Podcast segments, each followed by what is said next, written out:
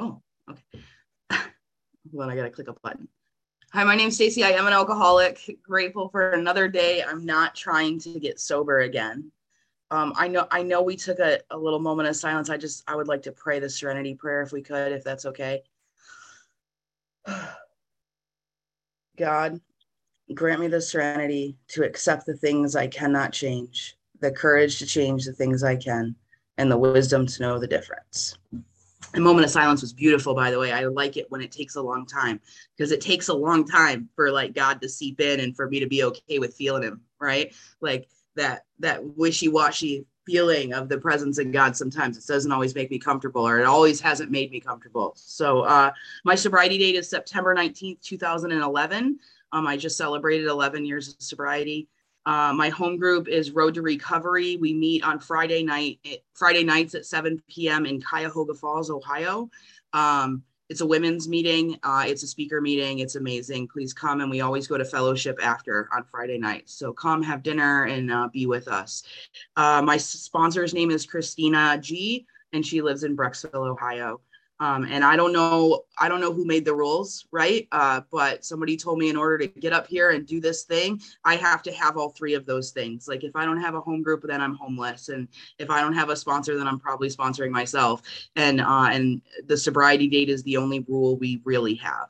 Uh, so, um, so yay that I I have all those things and I'm supposed to tell you about them. So uh, I don't ever plan for these things. Thank you so much, Janessa, for asking me. We this has been on the books for a while, and uh, so grateful to be with you all tonight. And I, I love weekend meetings, right? Because I was not the girl that was going to go to a meeting on a Saturday night. Like, no, that was not the place to be. You got, come on, like, we got to get lives, really.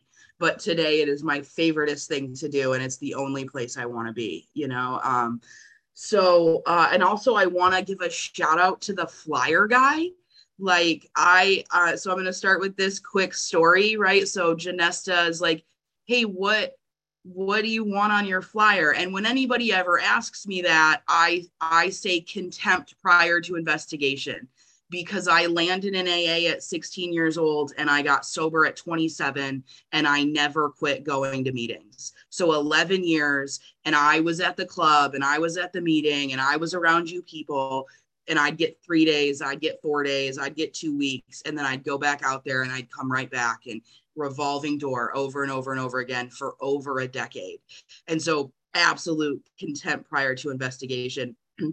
and so, he, they offered that as an option, but it was worded different. It was worded like investigation without contempt. And i'm like no I, I still don't have that. I still have a little contempt you know? Uh like i got i gotta question it or whatever you know? So i'm gonna tell this little story real quick.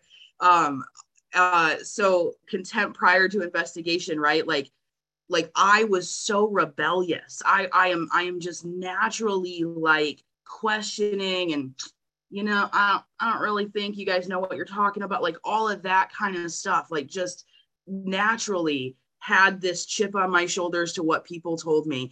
And so there was they used uh, 11 years 11 years around aa and so i would call them crazy you know because i'll call i'll go to a meeting i'll make you pay attention to me right? But uh, and they would be like read we agnostics and call me back and they'd hang up on me because we'd been doing this for a really long time. So be like read we agnostics and call me back and um and uh and they'd hang up on me and I would wait. I would stew. Don't they know what's going on with me? How dare they hang up on me? I, I would watch the clock and be like, oh, I think that might have taken me 20 minutes, blah, blah, blah, blah. And, and then call them back and was like, oh, that didn't work, and never actually did whatever it was that they told me to do. I had so much contempt prior to investigation.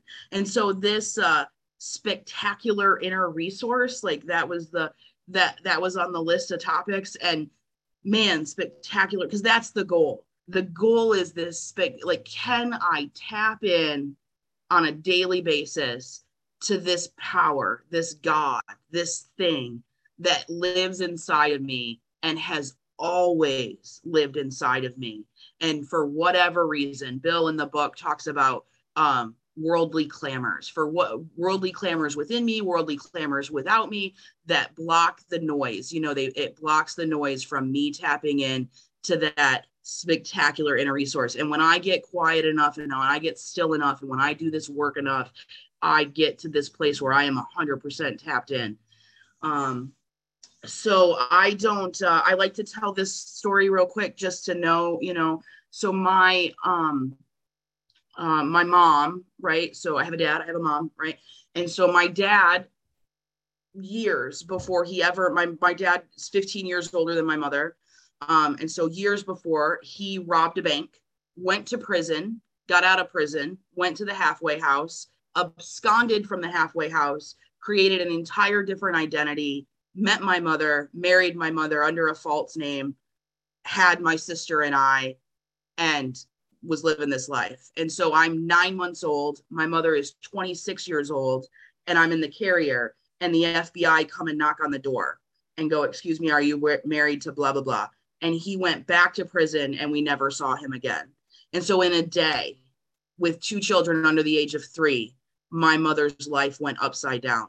She was a stay at home mom. She was doing the best she could. She was making homemade food. She, she was doing the deal. And in a day, she's a single mom with two kids under the age of three and not married to the man that she's married to. Um, so yeah, yay to know that, right? Like, so any any qualms that I have about my childhood, my mom did the best she could with what she had at the time that she had all of us. And my childhood was not safe or lovely, or it was not safe. It was not physically safe. It was not sexually safe. It was it was just not safe. Um, by the time um, I was in seventh grade, I got sent away. I got shipped and put into the system and and pretty much grew up in residential treatment and residential stayings. Um, so I just like to tell that story about my mother because my mother is a saint um, and and she is amazing and that relationship has been 100% mended today um, i don't remember my first drink. Uh, it was always around. It was always the thing. I was the kid on the bar stool mixing bloody marys for my grandparents. Um, it, there was no parental guidance at all. My mother was working and we had the run you know and so there was no parental guidance. So one time we stole all the beer out of the refrigerator in the basement and um, my uh, stepdad said next time leave me some. Like kids are better managed when they're you know whatever. That was what he would say. He was like oh you're better managed when you're a little tipsy. Like it just was it was easier to do what he wanted to do with us drunk and my childhood was not safe right? And so it was always a thing. It was always around. Um, the first time i remember the feeling that we get the first time that i remember i'm gonna do this as much as i possibly can i was eight years old. My sister and i we lived in key west florida my sister and i broke into a marina we were with three older boys, and my sister got sick and I didn't. So, Key West, Florida, it's hot and humid. I got big, bushy, red hair before I knew what to do with products. And my sister got sick and I didn't right and i could hang and i wasn't the little tag along and and it was it was like i had arrived i'm going to do this as much as i possibly can and i'm good at it that was my opinion right um, and I was eight. I was eight years old, and so we go forth, and and my life goes forth, and we move from Key West, Florida, to Lupton, Michigan. It it's not on the map. Lupton, Michigan is not on the map. Uh, it's the middle of nowhere. It's cornfields, and it's fabulous in the summertime. But dead of winter, Key West, Florida, it was a culture shock, and I went a little crazy, right?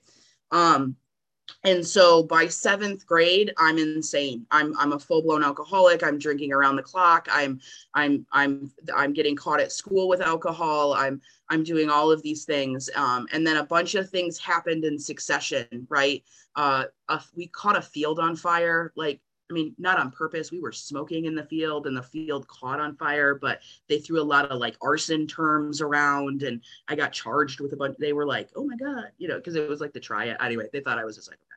Uh, so, um, but thank God that's not the case. Uh, and so um, I got sent. I, I was always in court. I was always in trouble. There were always people paying attention, but they weren't paying attention in the right way or whatever, right? And so one day I go to court and I don't go home. I get I get put in the belly chain and the in the shackles and I get sent off and I did nine and a half months in residential juvenile like baby jail. Like like just like locked down, you're in a cell 23 hours a day and, and I'm and I'm 11. I don't even know how old I was, seventh grade, right? However old you are then. Um, and I'm abandoned by everybody that already I didn't really like, and you know it's not safe, and all of those things. And then when everything came out about what was happening to me in our home, nobody believed me um, and I was abandoned, and it was just one more time. And so it's like, I don't care. I don't care. Why do you care? Right. Like my attitudes toward alcohol and my attitude towards people was, why are you even paying attention and why do you care? I I was I I bristled with antagonism at people. You know, I do not look today the way that I did when I came in here. It I, I was angry. I threw ashtrays at people's heads. I, you know, they would talk to me about God, and I was so vulgar and so broken that I would say things like, you know, I spent enough time on my knees. Thank you very much. I'm not praying. You know, where was he? What was he doing? He wasn't paying any attention to me like everybody else. And I was so angry and so mad, you know. Um, so how I landed in AA, um, uh, is that like so what happened was i'm in this residential treatment center and i age out. They age me out. I'm 16 and nine months. I become an emancipated minor. There's this little old lady. She rents me a room. They give me state money. And i'm supposed to go to high school and show up and get my money and go to high school and live in this apartment with this little old lady. And and that's what i'm supposed to do and be this emancipated minor um, well the little old lady was like if you're not going to come home at a decent hour don't come home and i was like oh, sweet i thought i had to come here fabulous. And so I just start showing up randomly to pick up my checks and go and I'm living on the streets in Grand Rapids, Michigan and and doing my deal and sleeping on couches and hanging out with friends at, at 16, 17 years old. And one of the friends that I was friends with in that treatment center, I'm sleeping on her couch and her mom worked at the Alano Club. Um, and so it's like an AA club that's that's in Grand Rapids. It's called the North Club. And her mom worked there. They had a kitchen, they did hot meals, all of that kind of thing. And so she worked at the North Club. She would come and pick me up and kick me and be like, if you're gonna eat today, you better get up. And I would go sit at the North Club because somebody was gonna feed me that day. And I'd be all hungover and whatever, right? And I have no idea what alcoholism is. I have no idea what AA is. I'm so smart I thought the Alano Club was a country club because they all called it the club, right? And they came in at noon in suits and ties and went to these meetings, and it was really, really clean. I didn't know it was really, really clean because they had all these community service workers, but it was really, really clean, you know. And so I thought it was like a country club, you know. I thought it was fancy. I flew. It was AA. Anyway, so I'm hanging out at the club and there's this big long parking lot and like grass in the back and picnic tables. And i'm drinking at the i'm drinking at the club. Like i'm always drinking. Why wouldn't i be drinking at the club? I don't know that this is aa i don't know i don't know anything right? And i but i'm just doing what i'm doing. I'm 16 i'm sitting on these picnic tables and i'm drinking at the alano club. And these guys come up to me. And my attitude if you would approach me and been like what are you doing? I would have been like i'm not by the door. Why do you care I'm, I'm, I'm way back here. You had to walk all the way back here to say something to me, right? Like I'm not by the door. Why do you care? And uh, and that was my attitude at drinking uh, like on AA property. We don't have property, but anyway, right? Okay, so uh, these guys come up to me, and very different. They go, "Hey, why don't you finish that up and come to this meeting?" And I was curious and nobody had invited me anywhere in a really really long time. It, that wasn't these like older women trying to feed me because i was a 16 year old girl living on the streets right? It wasn't these women that you know felt sorry for me and had these and thought i should go to church right? If it wasn't those women trying to save my life i uh it it these guys came up to me and said hey why don't you come to this meeting? And so i did. And i landed in room a at noon. Okay now I gotta I get to pick on some people, uh, please. So like Bob, Bob M up here, and the Edmonds and the Simmons, right? There was a Peter, I'm sure, right? I'm 16 years old, and this is room A at noon.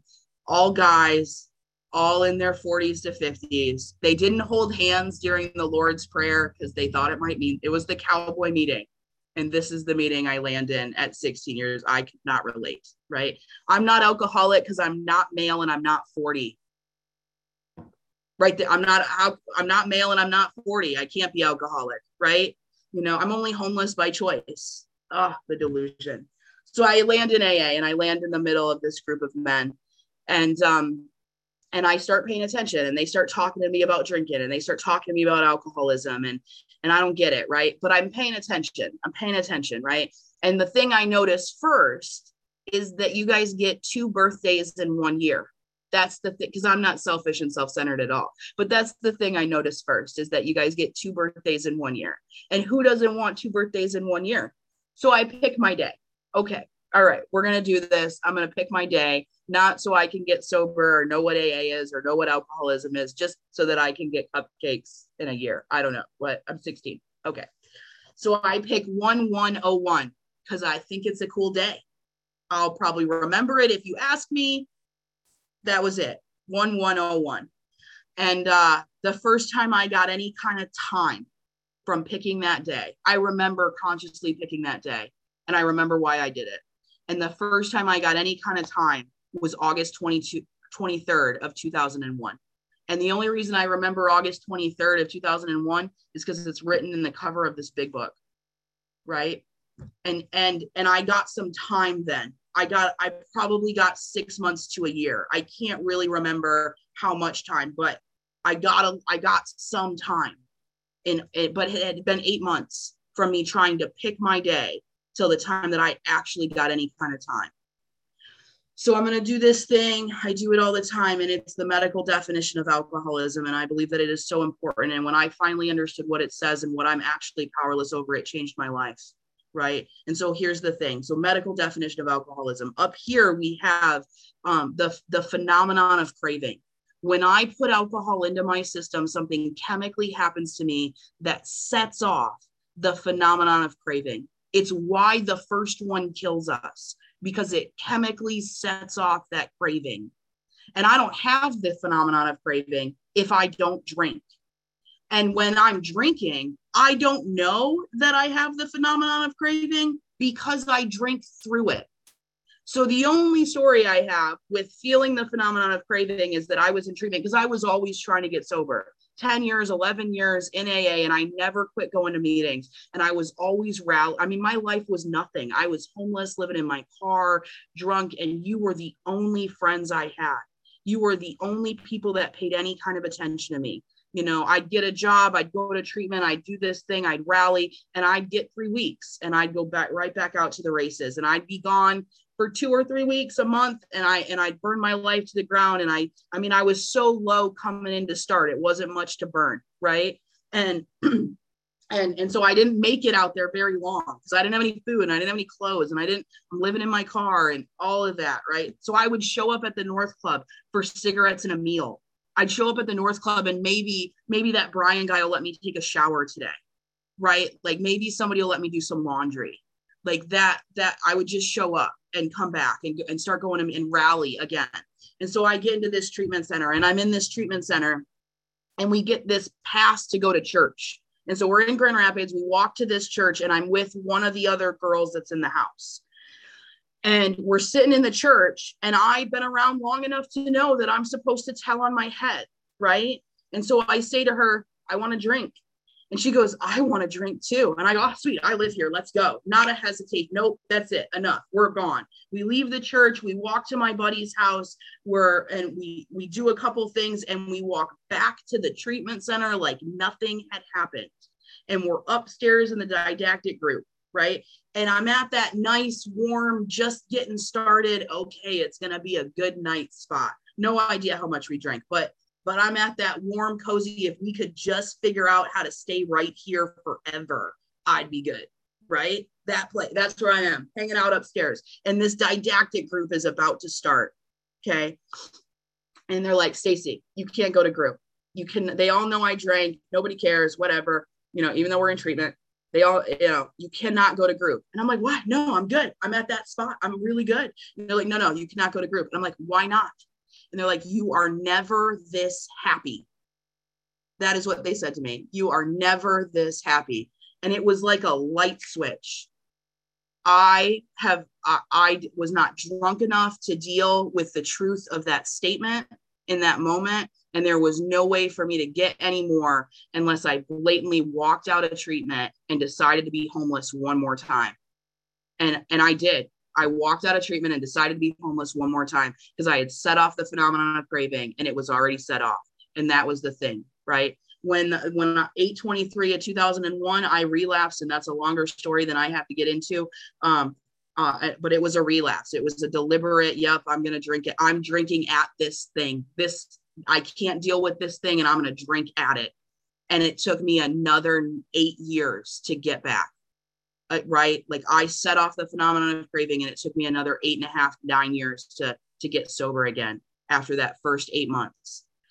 Um, so that that piece right there, that that is that is the physical factor of alcoholism. That I put alcohol into my system, something chemically happens to me, and I can't stop with just one or two. That is actually the only part of this disease that has anything to do with drinking everything else happens to me when I'm sober right? Everything else. The main problem of my the main center of my problem is in my head right? And so two other things. The first thing is the obsession of the mind. I am obsessed with thinking about drinking. I, I think about it right? And thank god this goes away. Thank god this goes away. But especially when we're new i'm thinking about drinking I see a commercial, I'm thinking about drinking. I go to a party, there I'm watching them drink, watching others. Like all I can do is think about it. Right. I love when new people come in or some people with some time and, and we go, Oh my God, I'm thinking about drinking. I'm alcoholic. It's the only thing I've ever known in the solution to most of my problems since I was eight years old. Of course, I'm thinking about drinking like i'm not you know if we're new and we're thinking about i'm not doing anything wrong because i'm thinking about drinking. I actually uh, i work night shift and so i was sleeping today and i had a drinking dream out of nowhere. Had a drink i'm 11 years sober. My life is my life is cherries cherries on top of cherry i mean there are rainbows coming out in my life right now and i had a drinking dream. And i'm like oh okay yay free first step. Like i no longer judge it. It's part of my disease right to think about drinking. And it and it's rare and in between. Today it comes out in my dreams. I i couldn't tell you the last time that i had that hold on to the edge of the table oh my god i can't breathe i want to drink. That's not what i'm i mean oh no right? Just the random thought okay? Second thing is the delusion. And this one never goes away. And it's directly attached to my character defects. And i am delusional I, I will convince myself that you're wrong, I'm right. And it doesn't even have to be about drinking, it'll be about something else, right? I just need to work more. Oh, I should date that person. Blah, blah, blah. It's it's delusional, right? Like I would be sitting in a meeting of Alcoholics Anonymous, listen to a speaker, and I would think it was really just the hard liquor. It was it really, it really was just the hard liquor. If I could just you know, maybe drink beer. takes too long. I'm so alcoholic, right? I can't even get like two seconds into the rest of that thought. But like, and I would leave. I wouldn't tell anybody. I wouldn't tell in my head. I would leave and I would go out with this. I'm I'm gonna time my drinks, right? Page 30 in the big book is a great description of of the problem of alcohol, of the medical definition. Page 30 in the doctor's opinion of the medical definition of alcoholism. In that, like uh, you know, I have this thought and it sets off the the desire to want to drink, right? I'm obsessed. And then I believe the lie. The, the difference between a delusion and a lie is I believe the lie. And I convince myself this time will be different. I can get sober again tomorrow. Right. I'm I, I mean, unless you're really, really new, we all know somebody that that was wrong about that statement right? We die in droves, we die. So the point is the only thing I'm powerless over is the thought. I'm powerless over the obsession. I'm powerless over the thought of drinking coming into my mind, right? That's it. I'm not powerless over whether or not I take a drink. I'm not powerless over whether or not I share the fact that I'm thinking about drinking. I'm not power. There are so many steps and actions that have to take place for me to actually physically drink. Like I don't keep alcohol in my home. I, I, I don't care that you do or don't, you know, but I don't keep alcohol in my home. But I, but I would have to literally like get in my car, get the money, go to the store, get the bottle, drink, right? Like so many physical steps that actually physically have to take place for me to consume alcohol, right? Because I had a thought. And so this is what happened to me. I'm I'm I'm 27 years old, doing the same thing I was always doing for 11 years, over a decade. Um, and I'm I'm three days sober, five days sober, 10 days sober, whatever. And I drink again and I drink again because you guys all go to work, right? I go to the noon meeting and you guys all go to work and I don't know what to do with myself. And I can't stay sober between the noon and the 5:30. Just I get a random thought and I go. And this guy comes up to me and he says, Go get her number. And I followed that instruction. And her name was Holly D. And she took me in and she put me in a cabin 45 minutes north of Grand Rapids. And we walked through this book sentence by sentence, word for word. She said, This book is not to you or for you, it's about you. Let's find you. Right. Um, and and we walked through the book. If it would, you know, like if there was a question mark, we answered the question. If it's in italics, it was written a really, really long time ago. They paid a lot of money to change the printing. It's important. Right. like, and we walked through the book and she set me up and i decided not to move back to grand rapids and i got a sober dog and i got an apartment and i got a job and all of the things our lives get good really really quick right and i got all of the things and she helped me get all of the things and we walked through the steps in this book and i have 89 days i have 89 days sober there were doilies on my furniture right the little white doilies right I didn't know what to do with those. You know, I come from like cardboard boxes and milk crates with, you know, candle wax spilled on them, right? Like, I'm like, what am I doing with these doilies? And I have 89 days sober. And I wake up that day. I didn't pray. I didn't go to a meeting and I didn't call anybody. I did not do one thing in that day to engage in a process of recovery for myself. I didn't do one thing. Um, and I'm standing in line at the grocery store and I'm buying $60 worth of groceries. And the obsession pops in. I call it the committee because they talk to me, right? The committee pops up, right? Obsession of the mind. And it goes, I know I'm just buying time again. Why am I buying all these perishables if I'm just going to leave? I put everything back but Pepsi and granola bars went home, packed everything that was hung in its closet, didn't call anybody, didn't fight it at all, right? Believed it. I know I'm just buying time again. Why am I buying all these perishables if I'm just going to leave? Hung 89 days sober, packed everything, packed sober. I packed everything sober. And I'm driving to Georgia to see my sister. And by the time I'm in the abandoned the dog, and by the time I'm in the car, 15 minutes later, I'm drunk and I'm driving to Georgia to see my sister. And I came to in Gainesville, Kentucky. And it wasn't the first time that I had come to in a random state and needed to know where I was, where I have to go through my pockets and figure out what state in the country I'm in, right? Where I live in Grand Rapids and I wake up and I'm in Wyoming, which is really far away, right? Alabama, Kentucky, like just come to one time. Wyoming is cold, it's in the mountains. And uh, and I woke up because it was so cold that I had to scrape the inside of the windows of the car because the condensation from my breath had froze on the inside of the car. Like, thank God I'm alive, right? And I have to go through my pockets and look at gas receipts and figure out what physical state I'm in, you know? And so, one more time, I wake up in some random hotel room in a different state that I don't even know what state I'm in. And I'm 27 years old, and absolutely nothing in my life is different than it was at 27. I had doilies yesterday and today I'm choosing to live in my car again. Right. And uh, I had been listening to speaker tapes. Thank God for speaker tapes because Holly had been giving them to me. And this woman named Beth had, I woke up and I heard her voice. And, and on her speaker tape, she says that she woke up and heard God's voice. And God said to her, People like you don't die, Beth.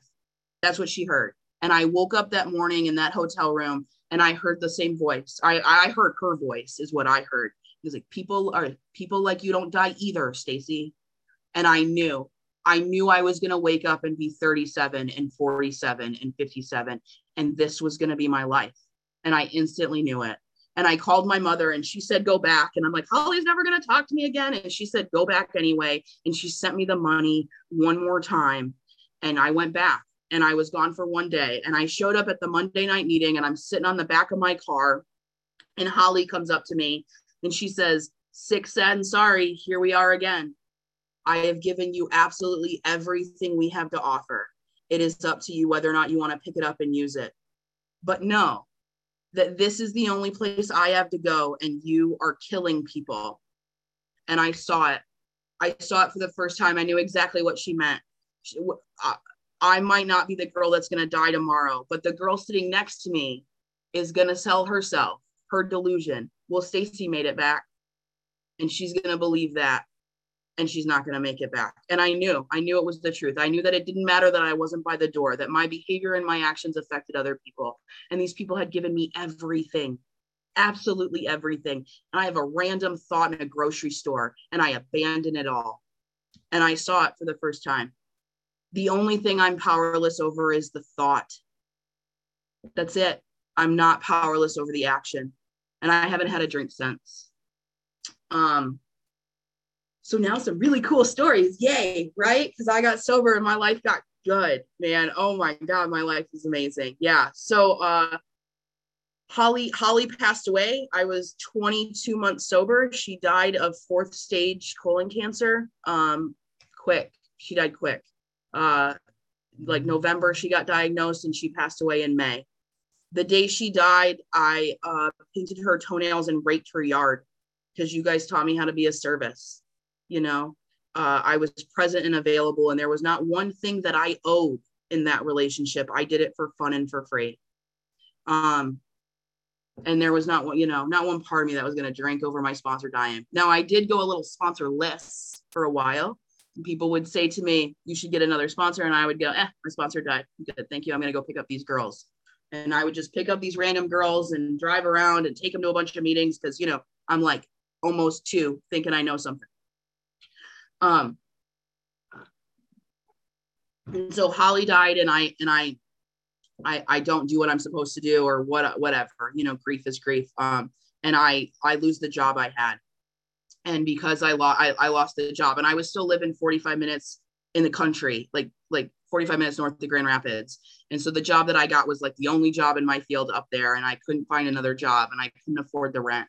And my mom said, "Come home." The man was gone. My sister's got, my mom said, come home. And so I did reluctantly, very reluctantly. I went home. And so I moved back with, in with my mother, who I hadn't lived with since seventh grade. And at this point in time, I'm I'm not quite 30, right? Um, and thank God for that time thank God for that time. I lived with my mother for six years, and um, at, at, the end of all of that, and my family got mended in that time. In that time, my grandfather um, and my grandmother moved in with us, and my grandfather died on in hospice in, in our living room. And what happened with that is, um, the hospice nurse and and my mom and my sister are having this argument about the level of care that my grandfather needs, right? Because my because whatever the drugs in the house and blah blah blah. And so they're having this argument that he needs more medication my sister and my mother. And um and i'm sitting on the couch not saying anything because you guys taught me that present and available does not mean speak. Nobody's asking for my opinion right? And i'm sitting on the couch and this hospice nurse comes up to me or he goes, Hey, what about her? Like he asks my opinion, the hospice nurse. And my mother puts up her hand and says, She's whatever I need. And my mother used to call the North Club to see if I was alive. She would call the North Club and say, Hey, have you seen Stacie? And because if I was going to meetings, at least she knew I was alive. And today I'm whatever she needs and and moving to Bay City, moving back home with my mom was like the worst thing that I thought could happen at two years sober with a dead sponsor and all of that. And oh my God, the time, the time of coffee, the time of you know whatever. My sister still has contact with um with the abusive side of my childhood. Right, it's her dad. Why wouldn't she? You know, in her mind, it's her dad. And so you know, and he mailed Christmas cookies to the house one year And my mom came to me and said, That man will never mail one more thing into this house. Don't worry about it. I got it. You know, and so she didn't, you know, she didn't believe me when I was a kid, but today all of that is mended. But it took six years. It took six years of day in and day out in coffee and t- conversations and and and just being present and me not necessarily saying every thought that comes into my head right and just being present and available. And today my family is mended you know? Um so i uh i'm living with my mom. I'm going back to school. I'm to set the scene real quick because it's a really good story. And i'm about four i'm about four years sober right? I'm going to trauma therapy because it was time and i needed outside help for those things right? I did um i i i'm doing all this stuff. My life i got a new sponsor. My life is taking off. I got all these sponsees all of this stuff right? And uh um i'm angry. I'm still so like bristle with antagonism at god right? Like now god and i are better than we've ever been because i could see god. I could see god working from seventh grade to 17 and being in residential treatment and keeping me off of the streets and giving me this childhood that was the best childhood I could have at the time, right? I could see God in that in getting me out of that house. And I could see God at 17 to 27 drinking in the rooms of Alcoholics Anonymous and being spared, you guys taking me in and doing the things that you did. And all I can see God in that. And I can definitely see God from 27 to what 32 however old i was right? Because my life is taken off and it's beautiful. And i can't see god from 3 to 12 and i'm so angry. I'm so angry. And my problem and my solution become the same thing again. Because if i'm mad at god i don't have to pray. And if i'm not praying then i'm alone with me right? The whole point is to tap into this inner resource. And we don't care what you call god. We don't care you know? And and and i'm mad i'm mad. And i have this resentment. And so fabulous sponsorship. My sponsor says sweet write a four step. You're mad write a four step. Do it directly on god do it directly on that childhood stuff. I'm doing trauma therapy and so i'm writing this four step. And god is number one on the resentment list. Where was he? What was he doing? Why wasn't he paying attention to me? That's what i'm mad about right? And i can't find the fourth column can't do it. Nine months I sit on this four step in this formatting, and I cannot move on to resentment two, which was my mother, right? Can't can't move on to resentment two because I because I you got to go across and then down. My sponsor was so mad. Stacie, just set it down and write about everything else. We'll get to the fourth column, right? Formatting the nine months. I, I'm defiant, right? Okay, so that's that's that's the step work i'm working on. That's the resentment i'm working on. And my life is taking off and god is being so good and my family's being mended and i get a new job and i'm going back to school and i have all these sponsees and i'm in sponsor i mean going to all these conferences and we're going all around and i'm starting to speak and all of this stuff amazing amazing life right?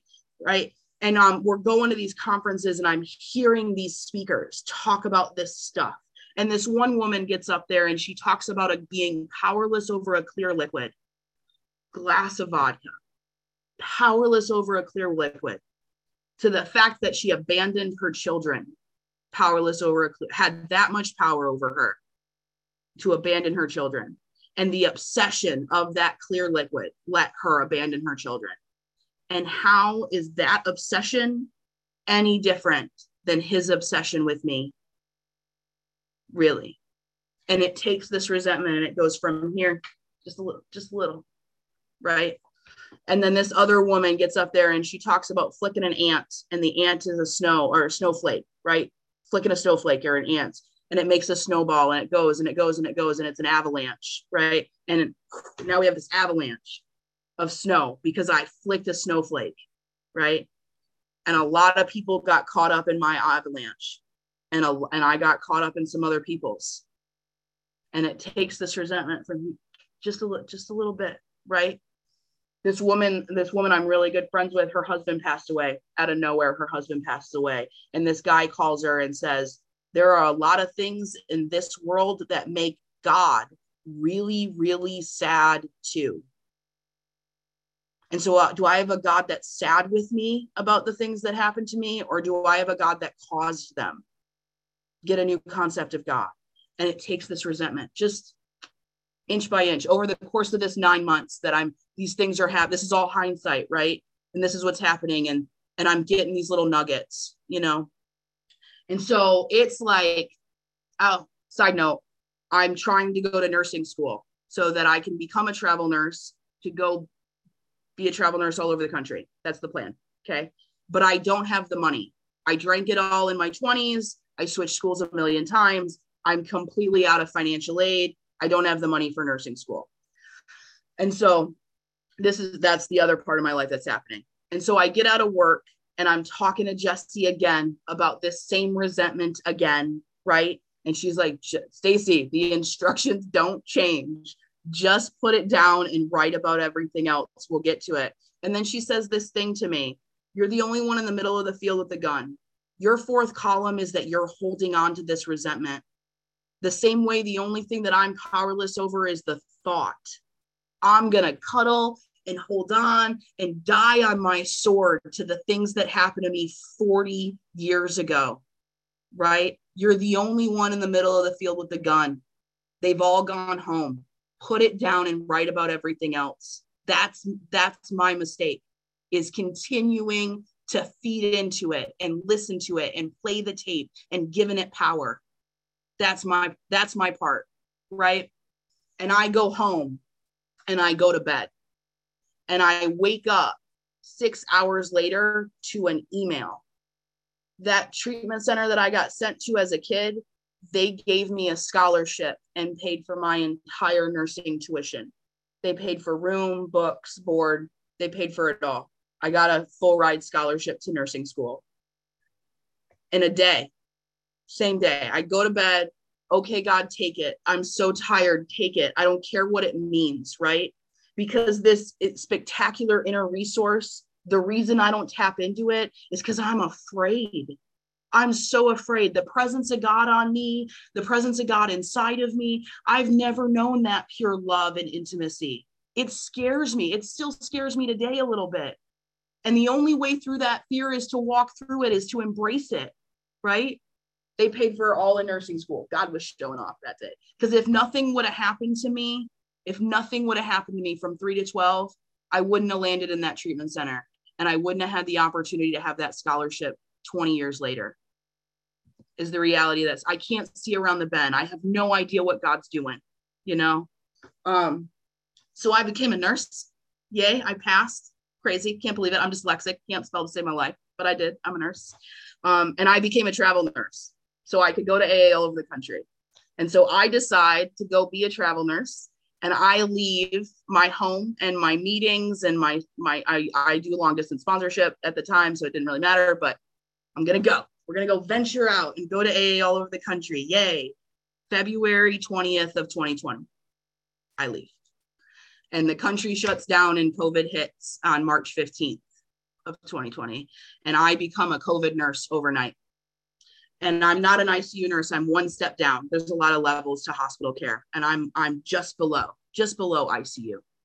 And so they pull me to the ICU to help the ICU nurses, and I get all of the patients that we are not going to intubate and we are not going to save.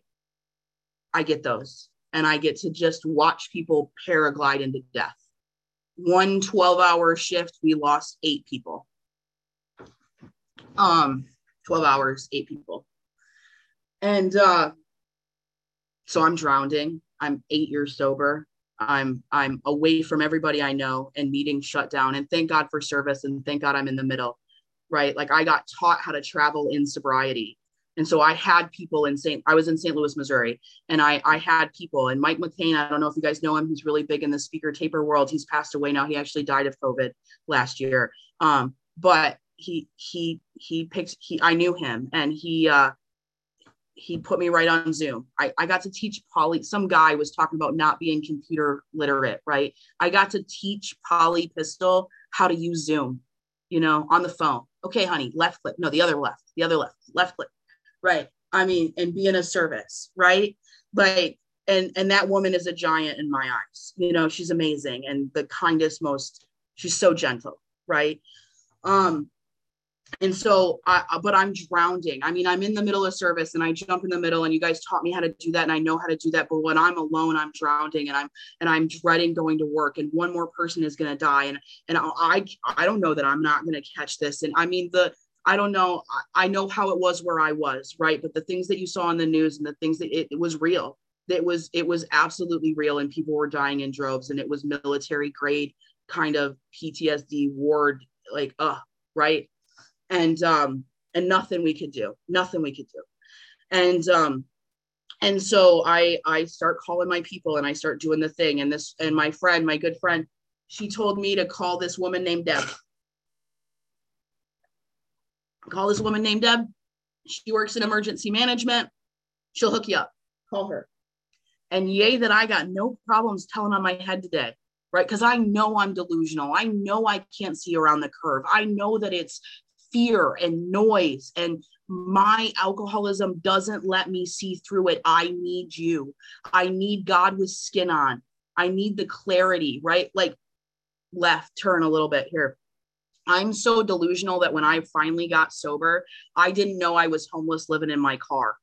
And Holly sits me down and she says, Where's your toothbrush? And I'm like, Oh, it's in the glove box of my car nope, didn't know. I was right. So freaking delusional. Okay. And so I call Deb and I puke on her. And at the time, she's driving across the country. And you gotta love, Deb's got like 35 years sober. You gotta love these old timers, right? Because her reply to me of my pukage, of all of my problems in the middle of COVID and blah, blah, blah, right? All of it eh, on her is, oh, that's interesting. We've just started a prayer and meditation group on Zoom would you commit to doing 20 minutes of meditation a day on a specific prayer and meet us on Tuesdays at 2 and and tell us what you got through the week? And my oh man, yeah, cuz I need to sit and be more quiet, right? Cuz I can I can I can stand the voices in my head yelling at me about this fear, right?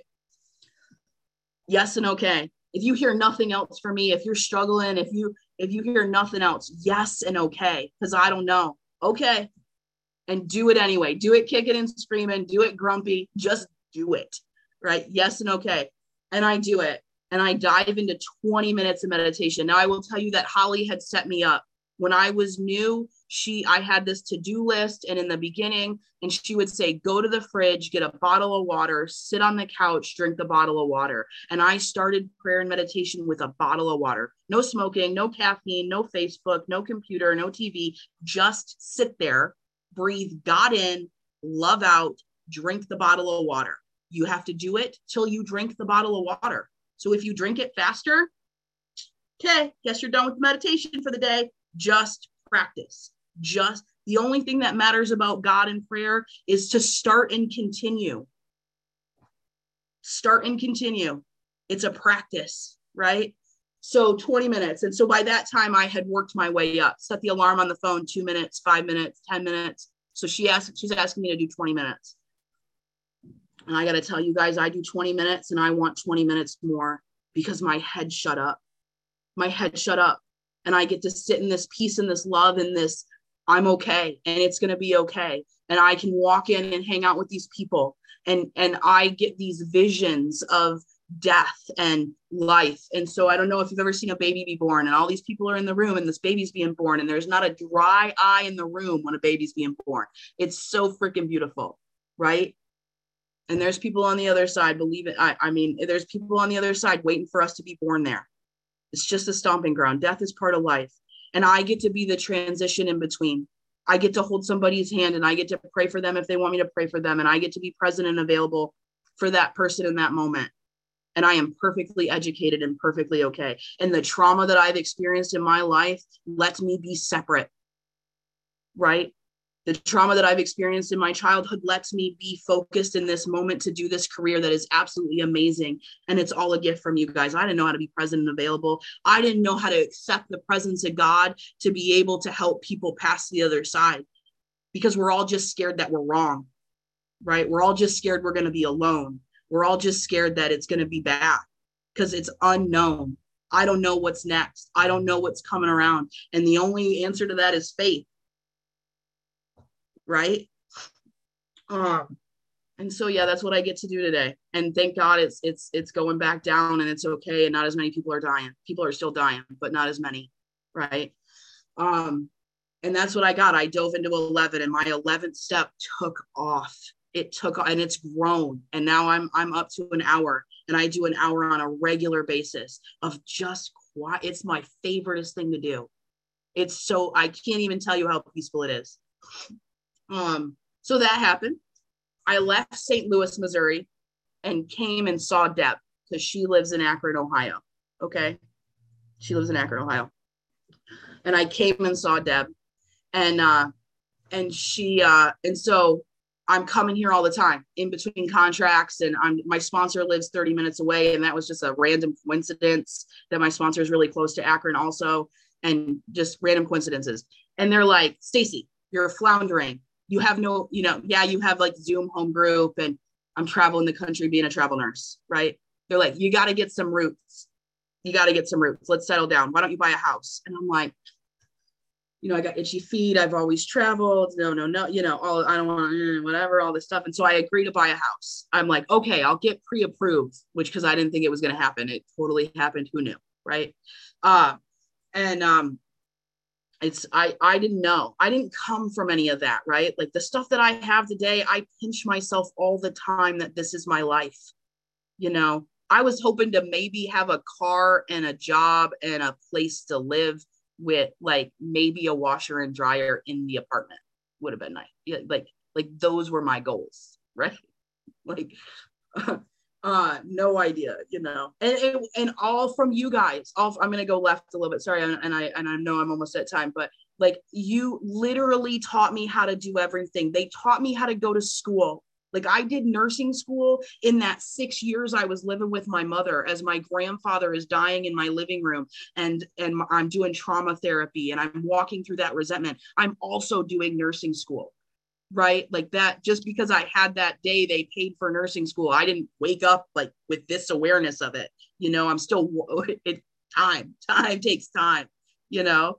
Uh, and, um, and I'm, I, I like, I lost that train of thought. Nope, no idea where that went. So we're gonna go back now.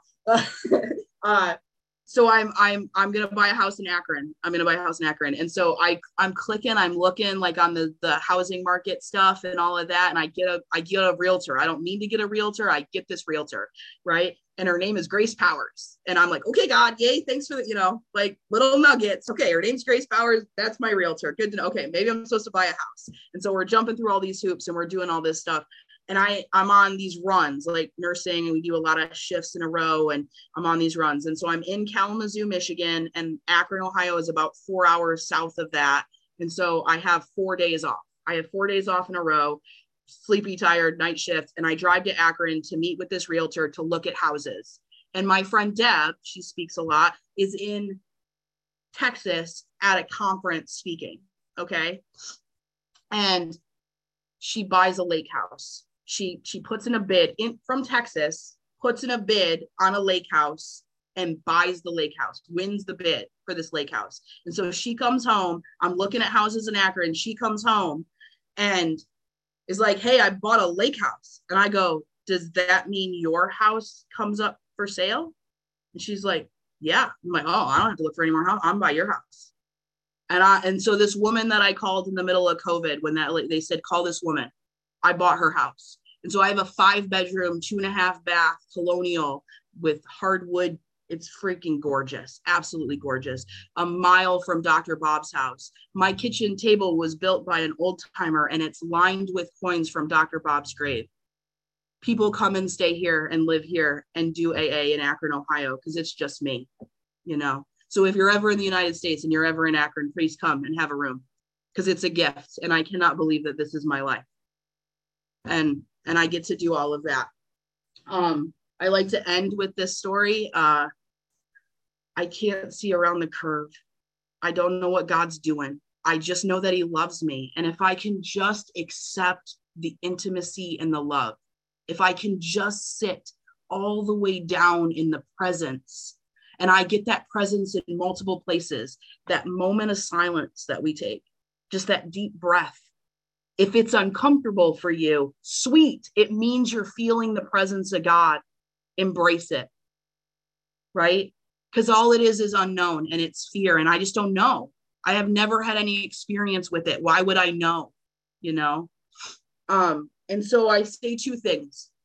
My name's Stacie and I'm an alcoholic and I'm grateful for another day. I'm not trying to get sober again because I did that for a really, really long time. And the things that I have walked through in sobriety dog dying, my sponsor dying, losing a job, COVID, my grandfather, I mean, death and fires and jobs and people and life, just life nothing's as bad as like two days sober, man. Sitting on the edge of the table, sweat, like that internal, oh my God, I can't breathe. I want to drink.